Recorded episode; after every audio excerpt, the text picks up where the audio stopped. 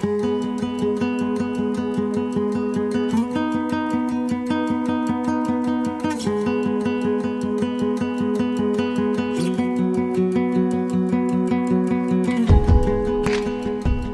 to our second installment of Ask a Silicon Valley Lawyer. I'm Louis Lehot. I'm a corporate lawyer and I help companies get formed, financed, and scaled for growth. And I'm here today uh, from the Embarcadero in San Francisco to talk to you about how to build the perfect pitch deck. As outside counsel to well over 100 emerging private companies in the last few years in, in sectors from tech to life science to med device to clean energy, I get asked all the time how to build the perfect pitch deck. While I'm not a venture capitalist, I work for many and I have a lot of thoughts about what works and what doesn't, and following are my thoughts on the topic. When you're taking a business from ideation to formation, from formation to minimum viable product, from minimal viable product to revenue, chances are you're going to need to raise third party financing in order to get where you need to go. Venture capital firms receive hundreds of pitch decks a day you're going to have one shot to make a first impression. Today, we're going to give you some tips about how to make a first impression that counts. The first question I ask clients when they ask me about venture capital is whether they're ready.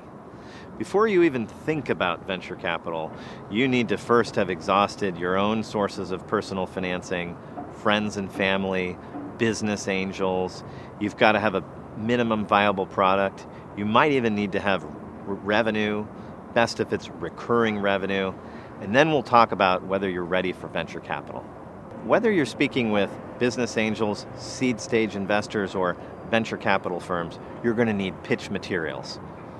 Most entrepreneurs I work with end up needing three documents in order to successfully raise capital. First, an executive summary a, a, very brief overview of key facts on one page. Sometimes we call it a teaser. It should say the problem, the solution, the market size, the ask, the use of proceeds, your contact details, something about the team. That's it, one page. The second document you're going to need is a PowerPoint pitch deck. That's mostly what we're going to talk about today, and it's a concise presentation of your company.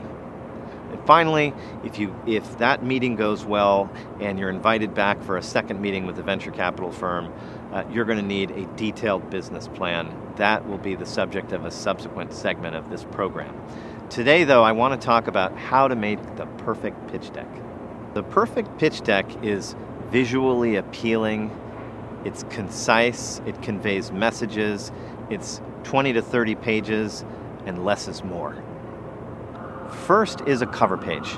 It should be visually appealing, some sort of a visual picture of what is your company. It should have your company's name on it. It should say that it's clearly marked confidential, and it should have a date so that we know uh, and can contextualize it for later. After the cover page, you should have an overview slide. This should start with a simple declarative sentence of what your company is, what its mission is, what it is created to do, uh, um, who the customers are, what the problem is, what the solution is. Four to five bullets tops. Slide three, the problem.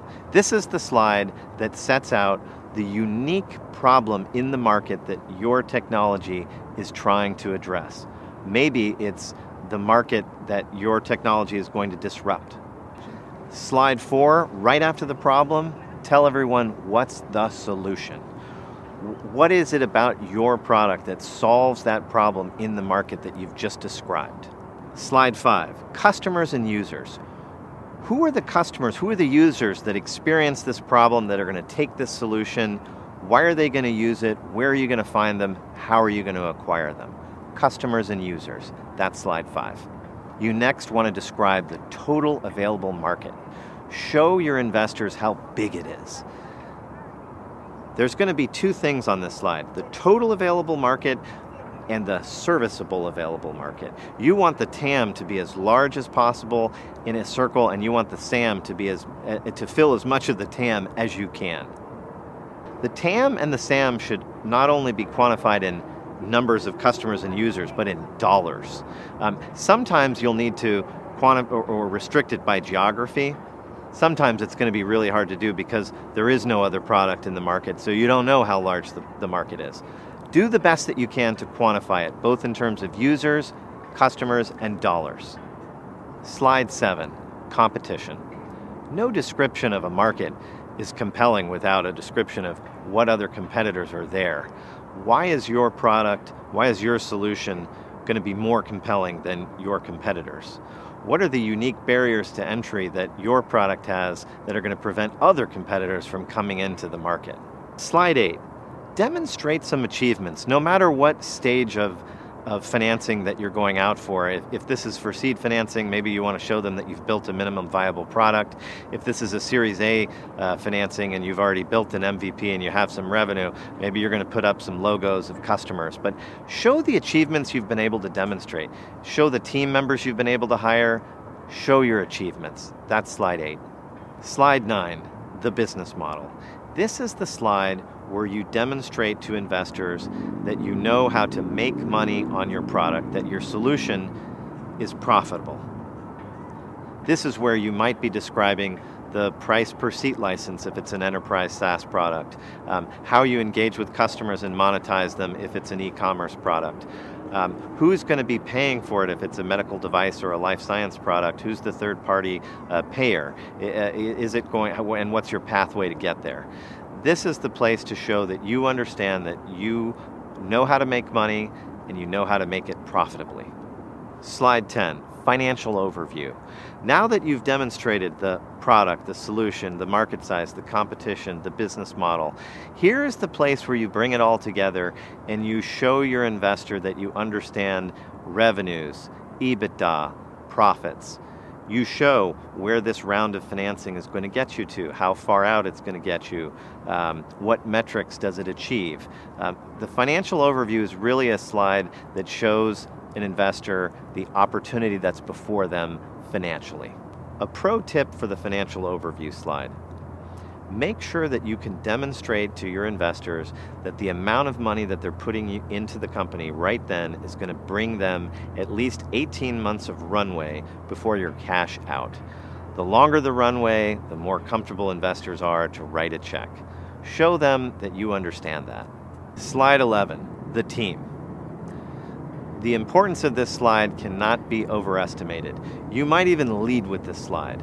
This is the slide where you demonstrate to investors that you have assembled a world class team that is capable of bringing that product to make it a solution, to bringing that solution and putting it into a business model, making money.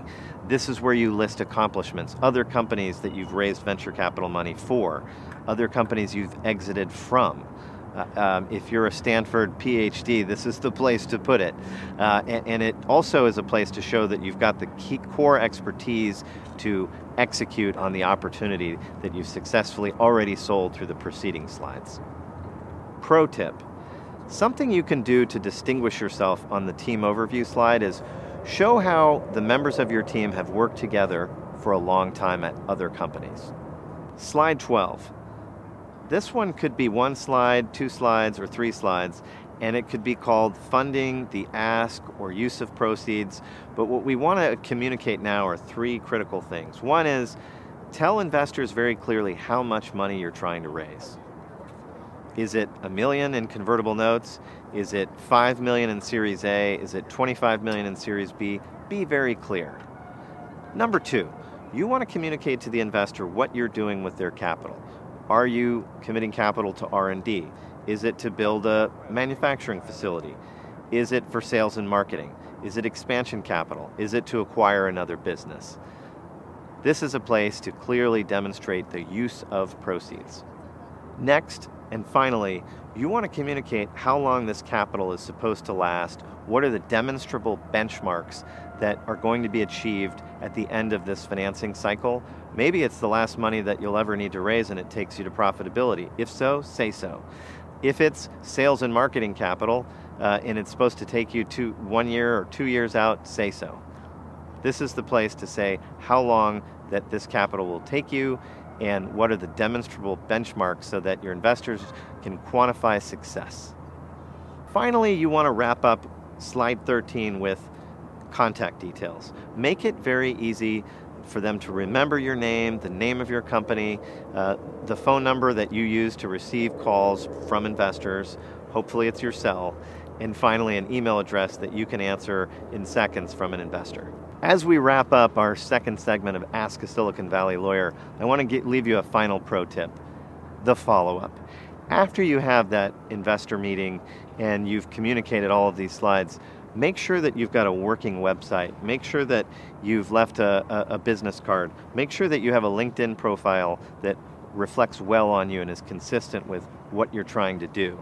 And finally, send an email, say thank you for your time keep make sure if you have a 30 minute meeting you stick to your, your 30 minutes of time and you don't go over. That's a typical mistake i see startups making is they schedule a half an hour meeting and they go on for an hour and a half and the venture capital investor doesn't know how to get them out of their office. Nothing more frustrating. Stick to your allotted time and follow up. Thank people for their time. Follow up during that meeting that you have, I hope that you're going to find three ways to follow up. You'll have found some areas of overlapping personal or professional interest that allow you to follow up. Maybe you'll ask them for, for an introduction to somebody else. Maybe you'll provide an introduction to another company. But find ways to follow up, stay in touch, be relevant, don't be annoying. Don't ask for an answer whether they want to invest. Um, uh, but but make sure you thank them for their for their time and you follow up. Thanks for joining us on how to build a perfect pitch deck. If you have any questions, please don't hesitate to reach out to me, Louis Lehot, through my website at l2counsel.com or feel free to leave a comment below and subscribe to this channel. Thank you very much.